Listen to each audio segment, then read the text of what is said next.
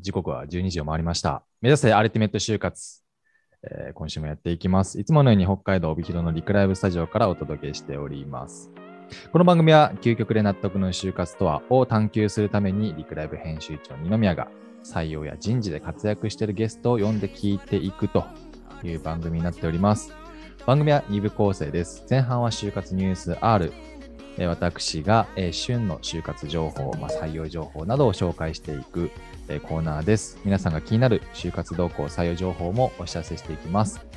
そして番組の後半は毎回ゲストと一緒に究極の就活とはをテーマに、えトークにしていきます。就職活動、採用活動へのヒントになるかなと思いますので、ぜひ最後までご覧ください。えゲストの方への、えコメント、いいね、気になる、たくさんお待ちしております。え私の方で、え拾っていきますので、えどうぞ最後までよろしくお願いします。ということで、今回はですね、あの、2回目のご登場になるんですけれども、お仕事メディアのナッツンさん、えー今日お越しいただいております。どうぞ、こんにちこんには。ちは。よろしくお願いしますお。願いします。2回目ですね。はい、二回目ですね。さっきまで緊張してないって言ってませんでしたますいや、もうなんか緊張しま。こうね、こうね、だから番組のタイトル言ってしまうと緊張してしまうんですよ。さっきまでね、仲良く雑談してたんですけれども。そうですね。ですね。はい。ちょっとナッツンさんどういう人か改めてご紹介させていただきます。お仕事メディア代表、浅妻夏樹さんです。はい。えー、ちょっとね、前回もな読んで長かったんで、端、端端折ってください。えっと、難しいな、これ、端折る高校卒業後、料理人の道を目指して、えー専門学校に進学するも、えー甲殻アレルギーを発症し、ドクターストップで念願叶った料理人の夢を諦めてしまう。その後、営業職など、えーいろんな経験をしながら、営業人生を再スタートさせる。えーそして営業経験を積みながら、えー人材紹介会社にて、キャリアアドバイザーとして、今現在、就職活動する方々のサポートを行っていると。その中で、様々な課題を感じ、お仕事メディアを立ち上げたはということになります。昨年からお仕事メディアを今、代表としてやられているはい。ということで、ちょっとさらっと紹介しましたがはい。はい。あ、コメント来てました。ごめんなさい。ありがとうございます。えーのりかさん。二か宮さん、ナッツンさん、よろしくお願いしますと。のりかさん、今日見ていただいて。ありがとうございます。お願いします。ありがとうございます。またね、あのー リクライブネーム登登録できるんですけど、それがすっごい長い人から来ちゃいましたね。ミレニアル世代か、ミレニアル世代かプレッシャー世代の人さん、おありがとうございます。はいナッツンさんフォローしてますと。あ、ありがとうございます。そうですね、ツイッターの話をさっきしてたんですけれども、うんうん。ね、嬉しい2000人をもうそろそろ行くと。ああ、そうですね。もうちょい、もうちょいもうちょい。あと10 13人ぐらい。うんあの、なんか同時期にね、始めてたみたいな話で、僕が全然2倍以上の差をついついてる状態ですけど、僕もちょっと頑張っていかないとな、みたいな。同期でした。ね、そうですうんうんね。うん。そう、ツイッターやってる人は本当にね、情報発信皆さん得意で、すごいなと。学びになりますよね。なりますね。なんかすごい参考にさせてもらってます。いつも皆さん。そうですよね。うんだから2000人もフォロワーいて、まあ、2000人近くフォローしてるとね、うんもうよくわかんないことになりますけど。はい。まあでも見させていただいてますはい、そうですね。はいじゃあ、ちょっと簡単に、ナッツンさん、今どういう仕事をされてるかっていうのだけ、今教えていただけるかなと思います。今ですか？今の仕事、どういうことしてるか？まあ、お仕そうですね。事メディアとか。お仕事メディアに関しては、うんそうですね。仕事のリアルを届けて、えー少しでもミスマッチをなくせればっていうところで、えー音声とウェブで、えー職種の理解をしていただくようにお仕事インタビューっていうのを今、えー行って、えー配信をしているっていう状況なんですけれども、まあ、これがまず一つコンテンツとして、まあ、立ち上がってすぐすぐやらせていただいてはいるんですけれども、まあ、ミスマッチって別にそこの職種の部分だけじゃないとは思っているので、まあ、それ以外のところ例えばこれこの職種に関して言うとやっぱり個人的な、あのーこう個人に対してのっうんていうミスマッチはいをちょっとなくそうかなっていうところの提供になると思うんですけど、はい。個人だけよ直せばいいわけではないと私は思っていて、で今日のね多分一緒にお話しする部分テーマですね。うん、のところにもつながると思うんですけどその企業としてもやっぱりこのミスマッチっていうところはやっぱり個人が良くなればいいだけじゃないと思っているので、うん私は。はい。なんでそういったところもこの仕事メディアっていうのはこう皆さんのお力になれたらなっていうので少しずつ動き始めてちょうどそうですね。3月に発足。去年の3月ですね。に発足して10月の末に、えー、リリース。とロンチそうですね、はい。してやっと今っていう感じなのではい。この今年度末から来年度初めにかけてちょっとこういろいろ動きが出てくればいいなと思って頑張ってそうですね。あの、ナッツンさんと最初にお話ししたときに、あの小学校にはい。1000人分でしたっけね？あそうですね。あの1000人分のお仕事図鑑を。そうですね。職種インタビューをさせていただいて、はい。皆さんからこの仕事ってこういう仕事だよっていうのをインタビューさせてもらって今こうウェブと音声で配信してますけれどもそれを1000職種分こう皆さんからお力添えいただいてこうインタビューさせてもらう。そうなった暁にはそれを、まあ、絵本なのか、まあ、図鑑なのか、まあ、ちょっとまだそこ定まってないというか、まだこれからね一番ベストのものに、あのしていこうと思って考えていくところなんですけど本にして小学生たちにこの仕事ってこういうのがあるんだよっていうのをちょっとでも伝わればいいなと思って寄贈したいなっていうのは思って。そうですね。1000人分なんで結構大変だと思うんですけど、はい、今、50人ぐらいいたんでしたっけ？今実際に、えっとはいアップされてるのはもう収録してるの30人ぐらいで、そうですね収録してるの大体50人前後っていうとあと何ころかな倍でしょう。はい。あと、それを。でも本当にあと まだまだこんなですまだこんな1000食種って言ったらまだこんなですよね50 0.5%年、0.5%。うん、あ、5%か。そう全 5%, 然いって5%ないぐらいですかね、多分。うんあ、とても素敵な試みですね。1000人すごいですね、と、野井川さんからコメントいただいてますそうなんですよ。ちょっと僕も応援しているありが仕事のことなんですけど、そんな感じで、そんなこんなで、あの、ナッツンさんと第2回の配信を今日はお届けしていきます。ではいします早速、はい、コーナー移っていきましょう。前半のコーナー、就活ニュース R じゃんということで、このコーナーは就活や働くことに関するニュースをリクライブ編集長がピックアップしてお届けします。はい今日のニュースはこちら。えーちょっと長いです。IT エンジニア向け国内最大の転職就職学習プラットフォーム Paiza より、えー2023年卒のエンジニア志望学生の就活が超早期化。お4割の学生が卒業の2年前の春頃までに就活を開始。ということで、うんちょっと1回で理解できたかあれなんですけど、僕がちょっと今読みながら理解あんまできてないんですけど、ちょっと待って。また2、3卒のエンジニア志望学生が超早期化の動きになっていると、就活が。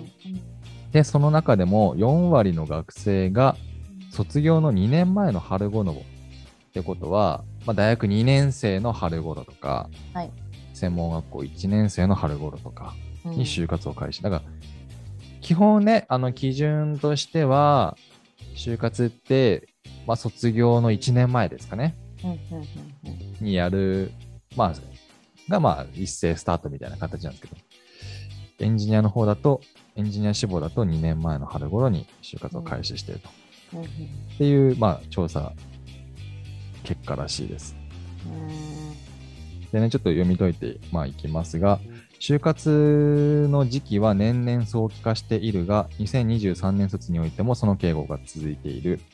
約4割は卒業の2年前、まあ、2021年春頃から就職活動を開始している。まあ、昨年の春頃から、えー就職活動をはい開始している。えーそして同年の夏までに開始した学生が6割超え。早いですね。早い。で、企業へのエントリーや応募などの時期も22卒の学生と比較して早期化したと。うんこれなぜ早期化してるかと、うんえーいうことも、えー書いているのかなと思うんですけれども、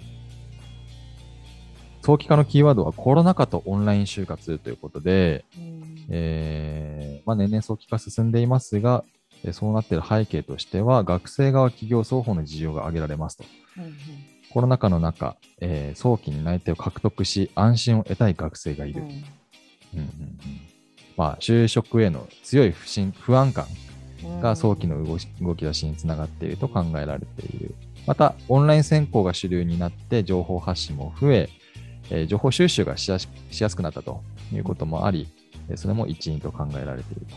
うんうんただし、企業側もですね、優秀な学生を確保するため、選考早期化が進む企業という見出しがありますが、うん。なるほどね。特にエンジニア職の採用が難しく、高い実力を持つ学生は企業間で別々な獲得競争が起きているねということらしいです。やはり手に職ってところは。どうですかね。新卒の時点で差が出やすいもんなんですかね。どうなんですかね。あのー早期化することが、うん、まあ別にいいも悪いもないとは思うんですが、はい。うんなんかあれですよね、なんか昔、ぼ僕がちょうど就職活動する、まあ、10年ぐらい前の時って、はい。あの、早期化していったことで学業の、うんうんうん、学業の影響が出るから、はい。一旦戻しますみたいな形にあなった時期だった気がするんですよね。が。なるほど。なんか大学3年生の10月ぐらいに解禁してたのが、うんうん11月になり、で、うん僕らの年に12月になり、うん。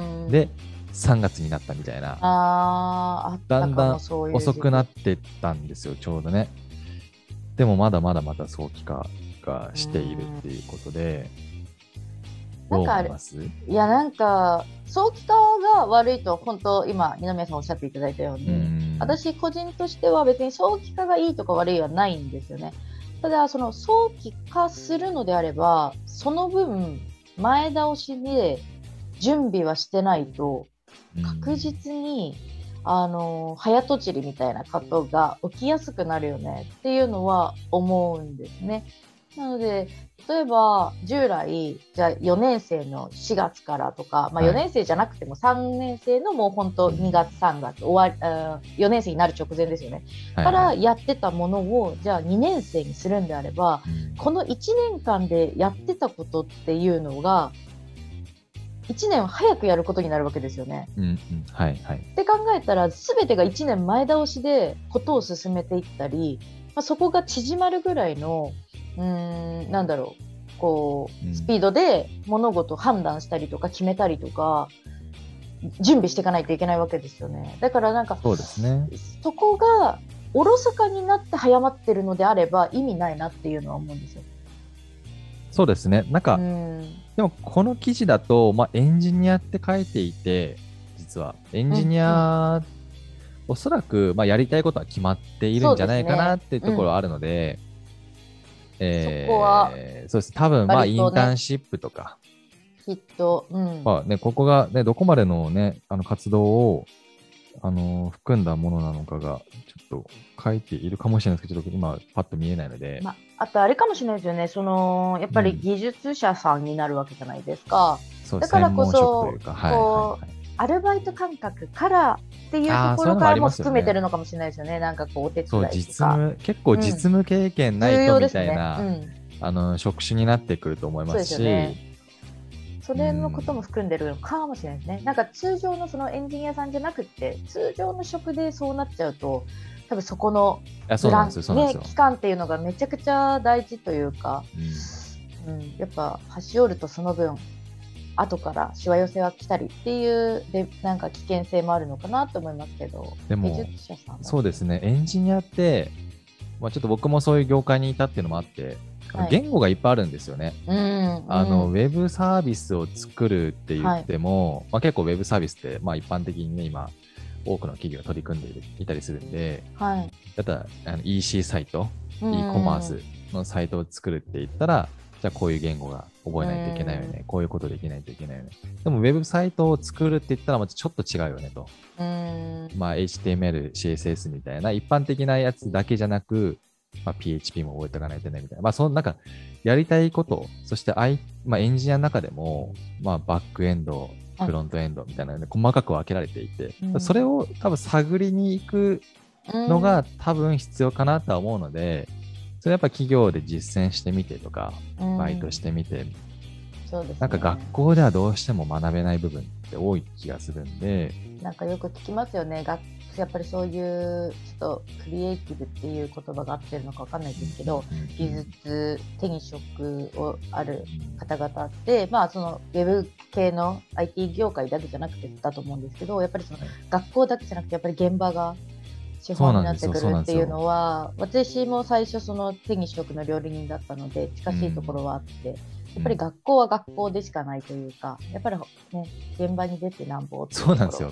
多分まあ全部一緒ですよね。あの、うん技術というからこそかか、もしれないなんか包丁の持ち方、切り方、本当そうです。ね、玉ねぎのじゃあみじん切りを教えてもらったところで、フレンチで働けないですよねっていう。そうなんかもうすべてがね違ったりとかそうですよね。炒め方一つ違ったりとそかもそもそうなんですよね。だから何のするか決めるのがすごく大事だったりする気がするので、確かに。なので早期化っていうのはうん。逆に今ちょっと話してる中で、うん、いいのかなって思いましたね。確かうんに。確かに企業側にも多分メリットはありますね。うんうん。なんかそうかもしれない。そそのね。